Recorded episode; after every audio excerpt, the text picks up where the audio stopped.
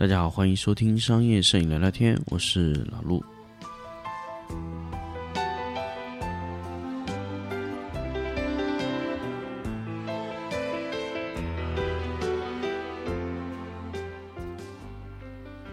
欢迎大家收听新的一期商业摄影聊聊天。那么这一期节目呢，来跟大家分享一个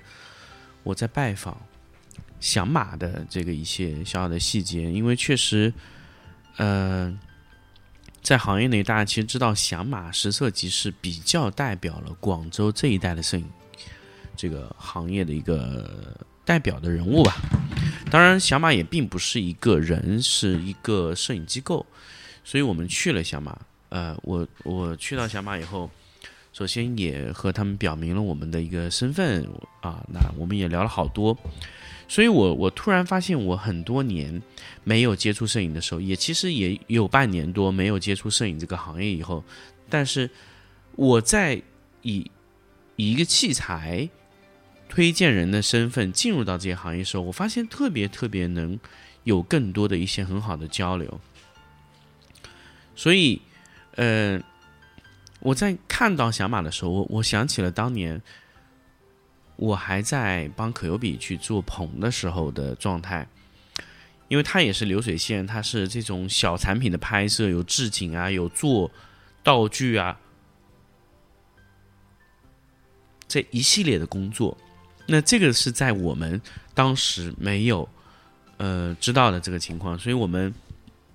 看到了响马里面有摄影啊、视频啊这一系列的工作在里面。响马的工作其实是非常饱和的，包括他们的价格其实也是一个可以接受的价格。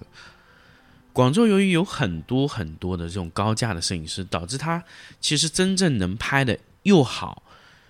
价格又合适的这种影棚非常少，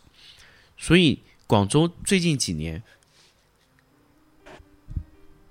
出现了一大堆的影棚，比如说实测集啊、响马啊，还有其他的一系列的平面影棚，都是踩到了这个点来做的这个事情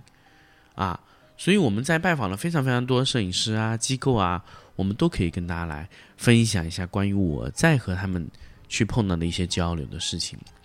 那么响马是一个看单下工作的公司，其实它并没有特别多的一些风格，而是说您可以给到我的东西，我来帮你去做。它是一个执行非常完成度非常高的一个影棚。当然我们也知道响马在很多的完成的这个细节上并不是处理的特别好，但是响马它的完成度非常高，整个东西看出来还是非常不错的。而且由于响马它是一个可以说是一个非常年轻的团队，他的团队中女摄影师的比率很高。这个和我最后几年去年的时候吧，我招的大部分的摄影师也慢慢都转向了女性的角色。所以大家可以听我下一期节目，会跟大家去分享我和几个女性摄影师去沟通这个话题哈。非常非常多的女性的摄影师在现有的阶段里面，已经大量的在我们的商业摄影师的这个地位里面了。我们以前以为摄影这个工作都是适合男性去做，但是最近几年我发现女性越来越多了，而且女性在商业摄影这个行业里面其实起到了一个就是非常非常重要的角色吧。这个是我们在看到的整个行业的一个变化啊。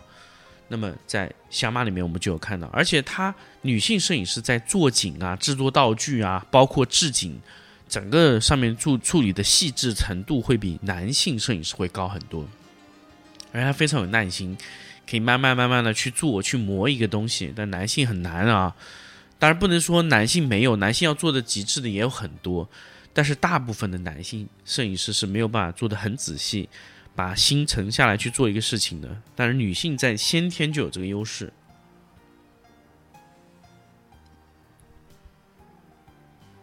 当然我也说了，就是男性沉下来做，他一定比女性强。那比如说我们见到的严冬老师、高世元老师都是做的非常非常仔细的。那么这一系列呢，就是给我们带来的非常大的冲击，就在于响马它的流水的操作是非常好的，他执行团队完成度也很高。那么甚至他们在视频口也有做了布局啊，他们也在尝试从视频平面两个融合到一起去做。这个我后来在杭州的这个乌影村的这个集美那边也是看到了这个情况，他们也是在平面和视频两个口子在尽量的融合，让灯光这个口子做一个非常好的一个结合。因为很多时候视频和平面唯一的交接点就是置景和灯光，这两个东西如果能结合到一起啊，那你会发现，哎，这工作就变得简单了。甚至未来你在这个视频口还是在平面口任何一个口子上面啊，你的用户说，哎，我要这个再多一点，对你来说你是没有影响的啊。所以为什么我一直说，哎，灯光慢慢的开始闪光灯开始停止去买了，慢慢开始在做 LED 啊，这就是它在任何的口子上都要去布局它的灯光的品类，而不是说有一天说，哎呦这个啊不行了或者那个不行，不会，它在任何一天任何一个时间段里面它都可以捕捉到这个最关键的东西。这就是一个很重要很重要的一个在未来去布局，所以想马这种机构啊，基本都不会错过这个。而且广州由于想马和实色集的竞争，它已经达到了内卷，所以两家在相互 PK 这个叫什么呢？成本和完成度啊。其实成本和完成度呢，其实在有限的情况下去做，你不可能做得非常非常低，而是大家都在统一的在降成本。降成本最关键的是什么？降成本最关键的就是怎么样把人工啊这些固定要开销的东西再降下来啊，反复的时间成本要降低。那比如说你的灯光重复性的投入就要减少，比如说你买一个灯光，我们有见过非常多的品牌就从 A 转到 B 的，这种情况是最损设备的，因为你从 A 转到 B 的时候，你会损耗很多很多的钱啊。这个就是在未来啊，在未来你如果说没有做好一个充分的转换，那你在这个设备上会重复或者说是错误的投资，会带来很多的沉没成本。这就是为什么我一直建议说，哎，你们要看好怎么去投你们的产品，这个是很关键的一个方式，就怎么样把你的产品投到一个非常好用的东西。所以影视方式的灯光在直接转向的时候，一定要去选择一个合理的品牌啊。那可能我现在是推荐一个品牌是有立场，但是更多的时候我是希望大家能买到一个对的产品，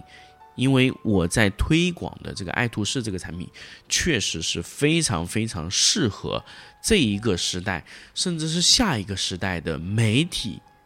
的光线产品。因为它第一种它的灯光智能，第二种它的软件呐、工作流的设计，就是非常非常符合未来的市场期待的，而不是现在我说我能把它点亮，不是的。因为每一个摄影师他都是按照现在的摄影习惯去选购 LED， 所以他觉得 LED 是没有差别的。我们一开始跟小马在沟通的时候就发现，小马在买 LED 的时候，他是觉得我和我现在工作习惯差不多就可以了，但是我说其实你需要的更多。那我们跟他形容了一下，包括他们也看过爱图仕的控制，我说未来的灯光是要用控台，甚至未来是更多更多的可视化的控制，那么这一些其他的品牌就达不到啊，它并没有那么直观。然后他使用过以后发现，哦，未来可能真的是这样，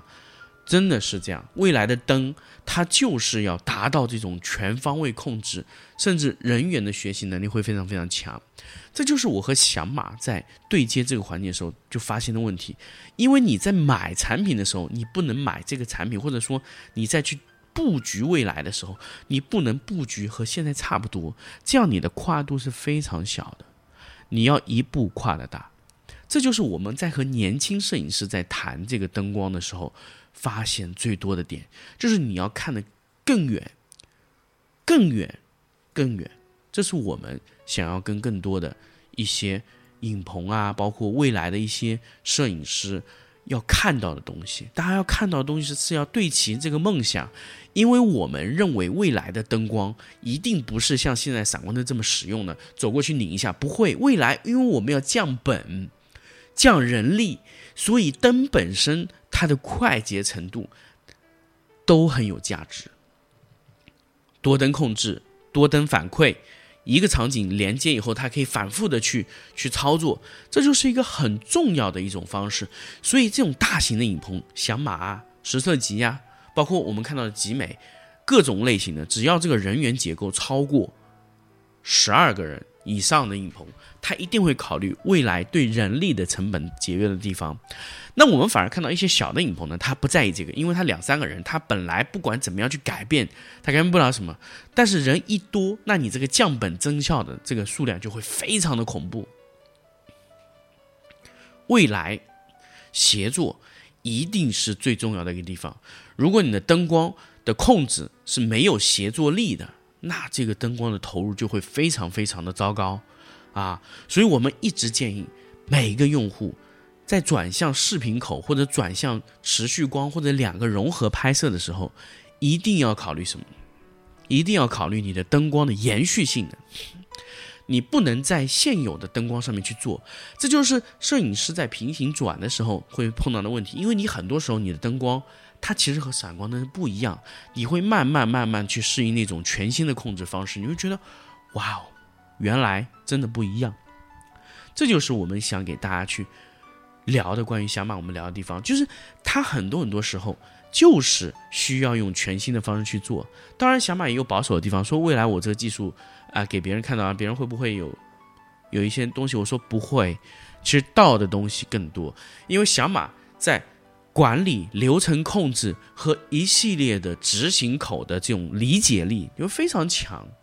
啊，这就是它一个影棚的最有价值的地方。这个东西靠教你，靠开几个课程，你学得会吗？当然不会。所以每一个人去学 workshop 也好，去学这种课程也好，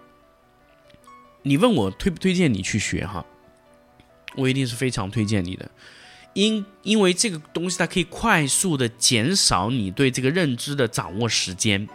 啊，你对数的掌握时间一定要的短，但是你要大量的留时间给你在道上的去深化。这个就是我想给大家去分享的关于整一个的话题。所以下一期呢，我们会跟大家来分享一个什么呢？我后面还有见了两个00后95后的女摄影师，在广州见的，所以这个环节我也可以给大家分享一下这两个女摄影师我见的感觉。就以前我一直认为我可能不会去见一个女摄影师，因为我可能觉得女性的摄影师在行业里面的这个影响力会非常弱。但是后面我发现不一样在哪儿呢？我们下期再见。